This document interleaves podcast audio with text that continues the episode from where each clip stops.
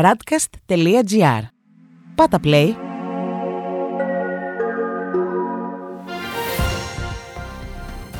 World Desk Ο γύρος του κόσμου μέσα από τα πρωτοσέλιδα ευρωπαϊκών και αμερικανικών εφημερίδων για την 26 Απριλίου 2021.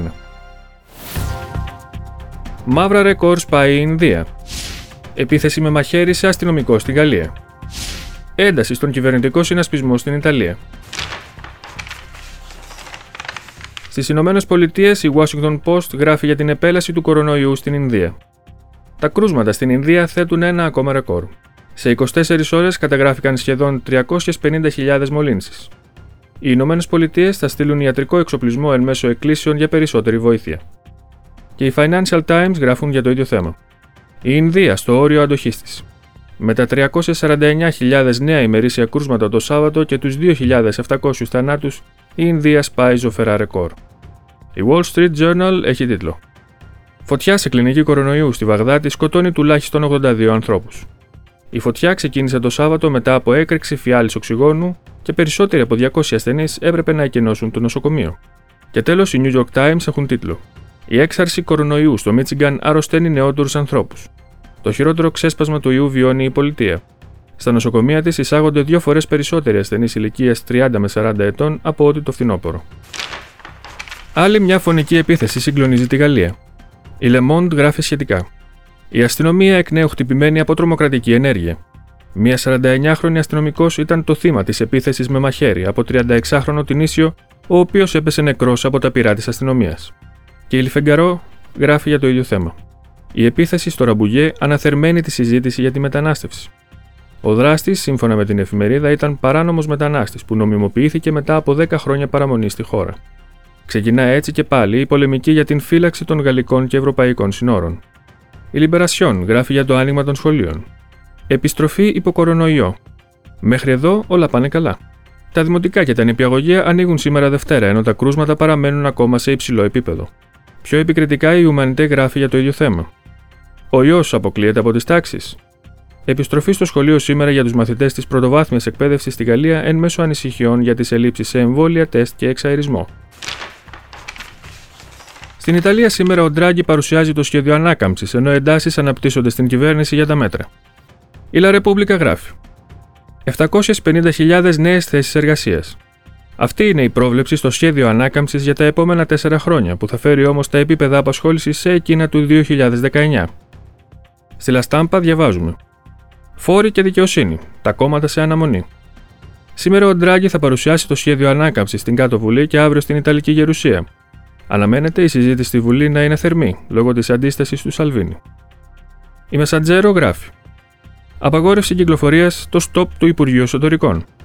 Το Υπουργείο διαμηνύει ότι απαγορεύεται η παραμονή στα εστιατόρια μέχρι τις 10 μετά μεσημβρίας, αλλά η κυβέρνηση είναι υπέρ πιο μαλακών ελέγχων. Και η Κοριέρε Ντελασέρα Λέτα Σαλβίνη, η ένταση αυξάνεται. Ο επικεφαλής της Λέγκα επέκρινε ως λανθασμένη την κυβερνητική επιλογή για απαγόρευση κυκλοφορίας.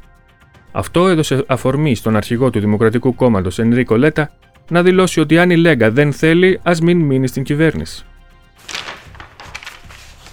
Στη Βρετανία, κυβερνητικοί αξιωματούχοι δείχνουν πρώην συνεργάτη του Τζόνσον για τη διαρροή του σχεδίου lockdown. Οι Times έχουν τίτλο ο Cummings κατηγορείται ακόμα ως το καρφί της διαρροής των σχεδίων του lockdown.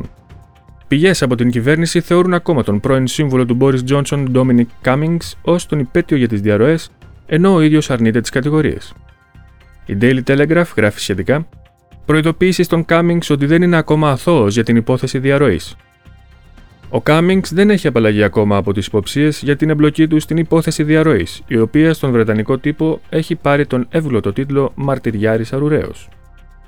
Ο Guardian έχει τίτλο Οργή, καθώς η κυβέρνηση απορρίπτει έκτακτη έρευνα για τα λάθη της πανδημίας. Σε γράμμα που απέστειλε η κυβέρνηση στις οικογένειες θυμάτων από τον κορονοϊό, γράφει ότι μια τέτοια έρευνα δεν θα ήταν πρέπουσα και ότι οι αρμόδιοι που θα πρέπει να δώσουν στοιχεία δουλεύουν συνέχεια. Και τέλος, ο Independent έχει τίτλο Χώρες της Ευρωπαϊκής Ένωσης αποκλείουν τις συμφωνίες με τη Βρετανία για απελάσεις. Γαλλία, Γερμανία και Βέλγιο είπαν ότι δεν θα συμφωνήσουν με τη Βρετανία για τη διευκόλυνση της απέλασης προσφύγων στην Ευρώπη.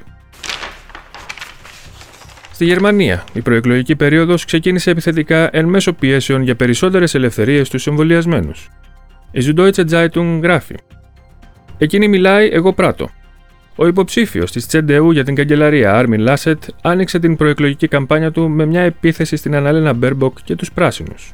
Η Frankfurter Allgemeine Zeitung έχει τίτλο η κυβέρνηση και τα κρατίδια μάχονται για τα δικαιώματα εκείνων που έχουν εμβολιαστεί και έχουν αναρρώσει. Οι αρχικές σκέψεις έχουν να κάνουν με ταξίδια και ιδιωτικές συναντήσεις χωρίς καραντίνα. Και τέλος, η Die Welt γράφει: Πολιτικές ομάδες καλούν για την επιστροφή των θεμελιωδών δικαιωμάτων γρήγορα. Πριν από τη Σύνοδο για τους Εμβολιασμούς, η πολιτική πίεση μεγαλώνει στην Ομοσπονδιακή Κυβέρνηση και τις τοπικές κυβερνήσεις να δώσουν γρήγορα την ελευθερία σε όσους έχουν εμβολιαστεί. Στην Ισπανία, η Ελπαή γράφει: Δύο μέλη του Συνταγματικού Δικαστηρίου υποστηρίζουν την μεταρρύθμιση των προβλέψεων για τη στασία. Δύο δικαστές που δεν υπερψήφισαν την καταδίκη του πρώην γραμματέα της Καταλανικής Προεδρίας Τζόρντι Τουρούλ για εξέγερση και στασίαση, κρίνοντας τις ποινές δυσανάλογες προς το αδίκημα, ανοίγουν το δρόμο στην κυβέρνηση να μεταρρυθμίσει τις προβλέψεις του νόμου για αυτό το ζήτημα. Και τέλος, η Ελμούντο γράφει: Η Αγιούσο πιστεύει ότι μπορεί να σχηματίσει κυβέρνηση χωρίς το Vox, αλλά φοβάται για περισσότερες εντάσεις. Θέλοντας τέσσερις ποσοστιαίες μονάδες για την πλειοψηφία και με το ποσοστό της να είναι όσο και των τριών κομμάτων της αριστεράς μαζί, η υποψήφια του Λαϊκού Κόμματος φαίνεται να είναι το φαβορή για την πρώτη θέση στις εκλογές της 4η Μαου στη Μαδρίτη. Αυτός ήταν ο γύρος του κόσμου μέσα από τα πρωτοσέλιδα του Διεθνούς Τύπου. Η επισκόπηση αυτή είναι μια παραγωγή της Radcast. Στην εκφώνηση και επιμέλεια ο Παναγιώτης Τουρκοχωρήτης, στον ήχο ο Διονύσης Αντίπας.